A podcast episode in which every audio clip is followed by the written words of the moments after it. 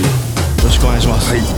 えーと今朝ね、はい。たまたま知ったんだけど、はい。なんか電話野郎っていう言葉があるらしい。それ流通してることなんですか？らしいことでらしいレベルしか知らないんだけど もう読んだ瞬間になんだかわかる。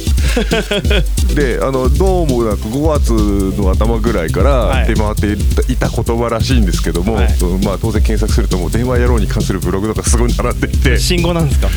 信号なんだ。うん、信号らしいですよ、えで、まあ、要はあれですよね。なんでいきなり電話してくるんだこの野郎って話ですよねはいうん。はい。あの LINE とかあるのに、はい。なんで電話してくんの？と。ー、そうですね、うん。まあいっぱい方法ありますもんね、はいはいはい。であのーでも仕事とか、はい。まあ、プライベートの付き合いのパターンと仕事のパターンはみんな分けて考えがちだけど、はい。あのプライベートで例えばそんなに誰誰かこうおお食事しててワイワイやってる時に、はい。全然関係ない電話が来て割り込まれると、はい。その場の雰囲気がしらけるとか、はいはいはい。そういうのあるじゃないですか、はいはいはいでも仕事だって仕事にちょせっかく集中してたのに電話かかってくると割り込まれたみたいな感じになっちゃでも今までの職場ってあの、はい。電話イコール注文だったりとかするのでそれをはい。逃がしたら儲からないでしょみたいなそういうなんか概念がもうはびこってて、はい。電話はすべて出なさいとか ワンコール、ね、2コール目になる前に取りなさいとか そういう指導してる会社も多いわけじゃない。はいはいはい。うん、なのであのその電話やろうって概念はとてもいい、これ仕事に持ってくるとめちゃめちゃ面白いぞと。ワン切りって今どうなったんですかね。あ後でかけてっていう意味でワン切りね、はいはい。あったね。もうやんなんかやんないっすよねそれ。だってメールかさ LINE かするでしょうんみたいな。そうですね。あまあでも俺も長らくあの携帯はガラケーですって言って、はいあの LINE を全然やらなかったので。今でもできるだけやらないようにしてるんですけど。かなり前の頃のガラケー同士のメール通信で、うん。メールを1通送るのに16秒ぐらいかかるやつとかありましたよね。16あ？え？8秒とか10秒とかうん。待ってるの。なんかそのドコモの画面で送信できましたって画面のまであー8秒10秒なんか15秒とかかかってる時ありましたよねありましたね昔うんそれを考えるとワン切りの方が早いのかなっていうあでも時期はあったてんですけどば電話帳探してで押すでしょ、はいプップーってなって、はいプルルルガチャでしょそうですねあ10秒かかんないね確かにあなんか着信あったとか見てそ,、れでかけ直すわけでしょでもかけ直される側が今度はい割り込まれるじゃんそれ。自分で呼んでるのに。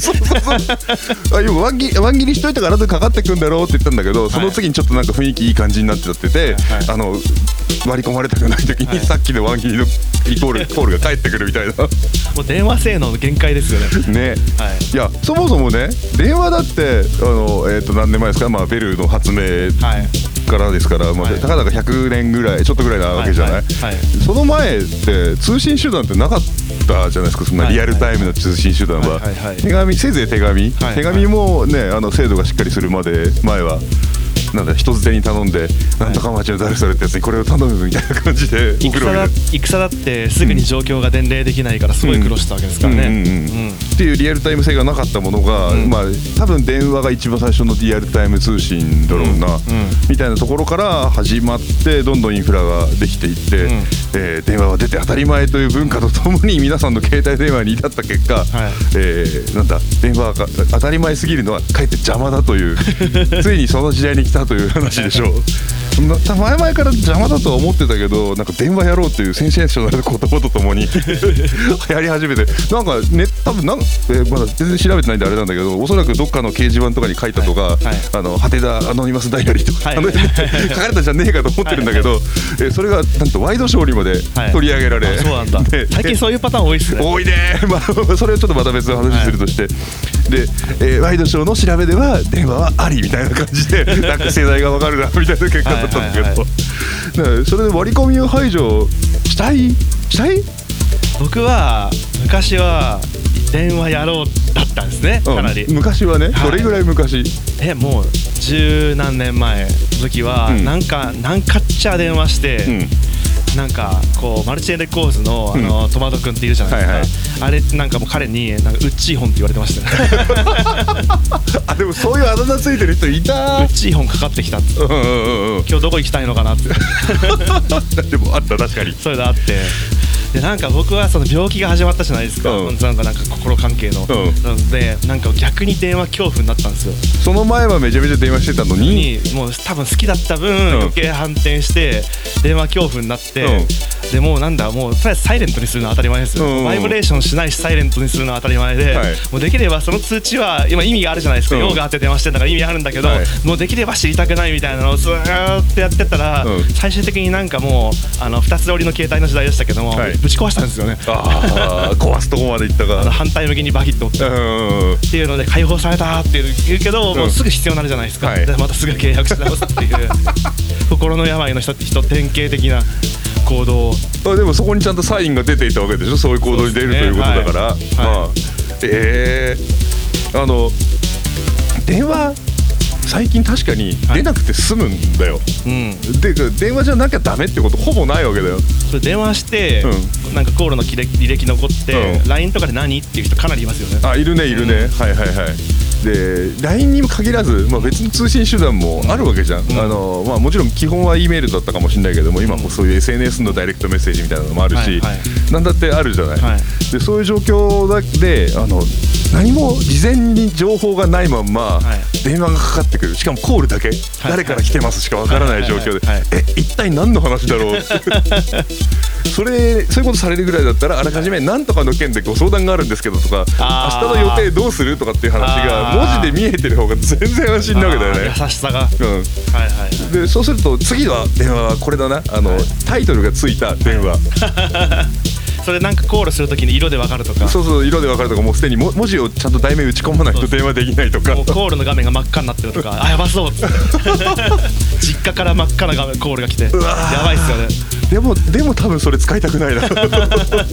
ちゃんと内容まで把握してから使わせていただきたい。それって電話じゃなくても、なんかメッセージとかなんか LINE とかでも、うん。まず「今日暇?」とかうん明日暇？とかうん。言ってくる人いますよね、はいはいはい。その要件を言わないで、うん。何な何何するの？っつって「いやいいから明日暇?」みたいな。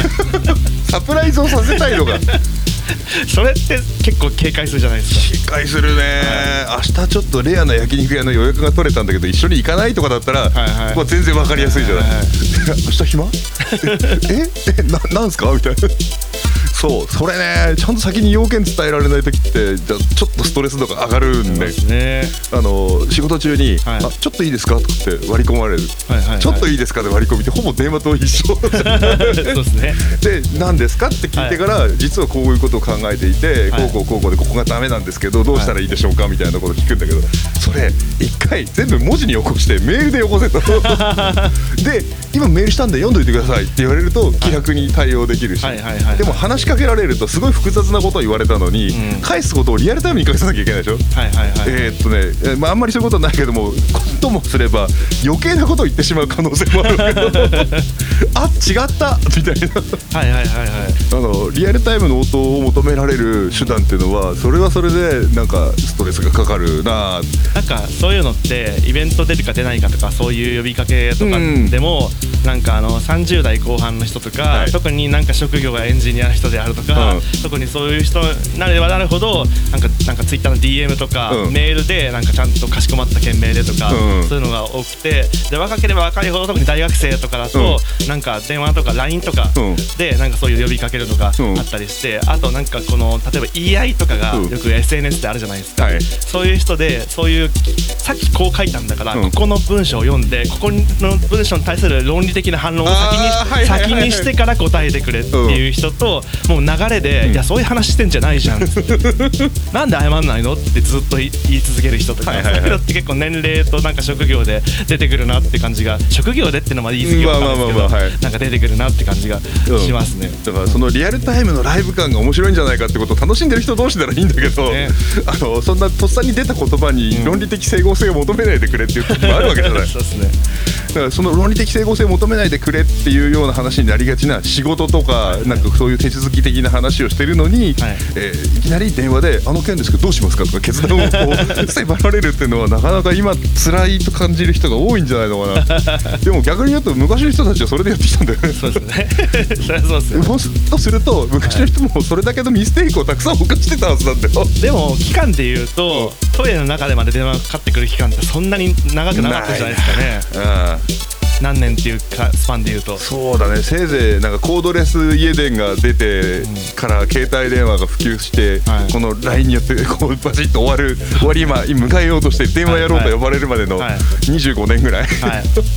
意外と短いな。そうですね。あのベストセラーの,、うん。あのサピエンス全史っていうの中にも、はい。あの技術革命が人間をどんどん起こしていったけど、うんそれで人間は幸せになっていたのか本当になっていたのかっていう中に、うん携帯電話で人間は本当に幸せになったのかって書いてありますどうなんでしょうね。